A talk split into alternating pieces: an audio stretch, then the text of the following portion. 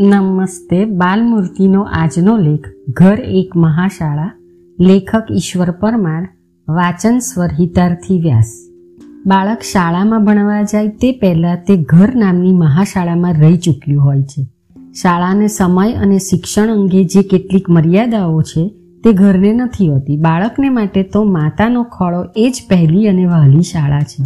ઝડપી વિકાસ, માનવના શિક્ષણનો આદર્શ સમય છે શિશુ અવસ્થા. આ અવસ્થામાં વિવિધ ક્ષેત્રે થતો વિકાસ ખૂબ ઝડપી હોય છે. આ વિકાસની વસંતના આરંભે શાળાનું સ્થાન ઘર લેતું હોય છે. શાળાએ ગયા પછી પણ બાળકનો મોટા ભાગનો સમય ઘરમાં પસાર થાય છે. આમ શાળા કરતા બાળકને ઘરનું વાતાવરણ વધુ મળે છે. આથી બાળકને સંસ્કારવાની જે તક ઘરને છે, તે શાળાને નથી. શાળા ચોક્કસ નીતિ નિયમ મુજબ ચાલતી ઔપચારિક સંસ્થા છે, જ્યારે ઘર ઔપચારિકતાઓથી મુક્ત છે. ઘરમાં અપાતું સહજ અને વ્યવહારુ શિક્ષણ વધુ અસરકારક બને તે સ્વાભાવિક છે. નિયમિતતા, સ્વચ્છતા, સાદાઈ, આતિથ્ય, આદર, સેવા અને જાત મહેનત જેવી અનેક બાબતોનું ઘડતર ઘરમાં વધુ સારી રીતે થઈ શકે છે. આપણે વૃદ્ધો પાસેથી ઘણું શીખવા સમજવાનું હોય છે. શાળામાં તો શિક્ષક વૃદ્ધ થતા નિવૃત્તિને પાત્ર ઠરે છે. ઘરમાં વૃદ્ધોનો વત્સલ સાથ અને સમજ મળી રહે છે. આ બાબતે પણ ઘર શાળા કરતાં વધુ સમૃદ્ધ સિદ્ધ થાય છે.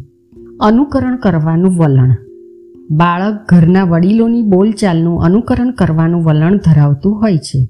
આ રીતે તે ભાષા શીખે છે અને બીજા સાથેના સંબંધો અને વ્યવહારો સમજે છે. બાળકમાં બીજાના સૂચનને સ્વીકારવાનું પણ વલણ હોય છે. વડીલો પર અનેક બાબતે અવલંબિત બાળક તેમના સૂચનોથી સ્વાભાવિક રીતે પ્રભાવિત થાય છે. આ રીતે ઘરમાં તેનું ઘડતર થાય છે. બાળક તેના સંપર્કમાં આવતી પ્રત્યેક ચીજ, વ્યક્તિ કે ઘટનાનું ધ્યાનપૂર્વક અવલોકન કરે છે. આથી તેના મનમાં અનેક સવાલો જાગે છે. આ રીતની જિજ્ઞાસા એ જ્ઞાન પ્રાપ્તિની પૂર્વ શરત છે. જિજ્ઞાસાનું શમન પ્રથમ તબક્કે ઘરમાં થતું હોવાથી અહીં તેનામાં જ્ઞાનનો ઉદય થાય છે. વાર્તા ભૂખ્યા બાળકોને ઘરમાં વિવિધ વાર્તાઓ સાંભળવા મળતી હોય છે. આ વાર્તાઓ જ્ઞાન અને સંસ્કાર મનોરંજન સાથે આપે છે. વાર્તાઓથી બાળકની સામાજિકતા પણ વિકસે છે. બધા જ ઘરો બાળકને સંસ્કારવાની એક સરખી ક્ષમતા ધરાવતા હોતા નથી. પ્રત્યેક ઘરે જાગૃતિપૂર્વક પોતાની આ ક્ષમતાને વિકસાવવી જોઈએ અને ટકાવવી જોઈએ. ઘરનું ઘરપણું અરસપરસ અસીમ સ્નેહ અને ઊંડા આદરમાં રહેલું છે એ યાદ રાખવું ઘટે છે.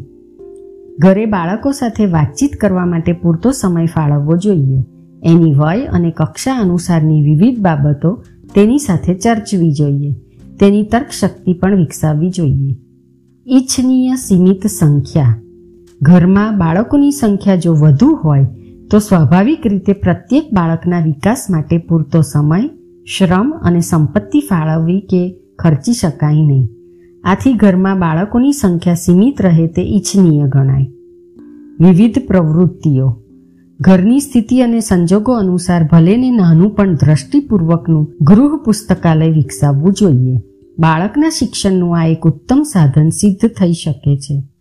ઘરમાં બાળક પોતાની ફુરસતનો ઉપયોગ સર્જનાત્મક માર્ગે કરે તે માટે યોગ્ય સાધનો અને સૂચનો બાળકોને આપવા જોઈએ. બાળકના શારીરિક વિકાસ માટે પૂરતું પોષણ અને પૂરતી પ્રવૃત્તિઓ ઘરમાંથી મળી રહે તે જરૂરી છે. બાળકના માનસિક વિકાસમાં પ્રવાસ પર્યટનોનો ફાળો નોંધપાત્ર હોય છે. પ્રવાસ ઉપરાંત વિવિધ પ્રદર્શનો, સંગ્રહસ્થાનો અને પસંદગીયુક્ત ચલચિત્રોનો લાભ પણ બાળકોને અપાવવો જોઈએ. ઘરમાં જેમ વડીલોને માન અપાય છે, તેમ બાળકોને પણ મમતાભર્યું માન આપીએ. બાળકને ઉપદેશ આપીને શીખવવું એ અશક્ય નહીં, તો અઘરું જરૂર છે. આથી આપણું જ આચરણ ઉદાહરણીય બને તે ઈચ્છનીય છે. મનોરથ દરેક મા બાપને પોતાના મનોરથ હોય છે. પોતે એ મનોરથો પોતાના જીવનમાં સિદ્ધ કરી શકે તેવું હંમેશા બનતું નથી. આથી કેટલાક માવતરો પોતાની મહેચ્છા પોતાના બાળકો દ્વારા પાર પાડવા પ્રયાસ કરે છે. ખરું જોતા બાળકના પોતાપણાની આ અવગણના છે. આપણે તો બાળકની વિશિષ્ટ શક્તિઓ પારખીને તેનો સમુચિત વિકાસ કરવા માટે અનુકૂળ વાતાવરણ અને માર્ગદર્શન આપવાનું છે. ઘરમાં બાળકોના શિક્ષકોના ઉલ્લેખ માનભેર થવો જોઈએ. જો આવું ન થવા પામે તો બાળક શાળામાં અનુકૂલન સાધી શકતું નથી. એક મહાશાળા તરીકે ઘર, શાળાનો સંપર્ક જાળવીને સહકાર આપે તે જરૂરી છે. કેટલાક ઘરોમાં બાળકના ભાવિ અંગે ખૂબ ચિંતા અને ચર્ચા થયા કરતી હોય છે.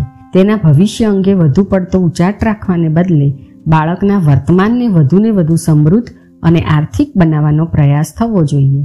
આ માટેનું ઘરનું સમગ્ર વાતાવરણ સમૃદ્ધ કરવાનો પ્રયાસ થવો જોઈએ. ભાવિની ઇમારતના પાયાનું ચણતર તો વર્તમાનમાં જ કરવું રહ્યું ને? આ ચણતર કેવળ લાગણી ભાવનાથી થઈ જવા પામતું નથી. આ માટે જરૂર છે સંગીન કાર્યક્રમ અને તેના અમલની. આમ કરીને જ આપણે આપણા ઘરને એક મહાશાળા તરીકે સિદ્ધ કરી શકીશું. નમસ્તે.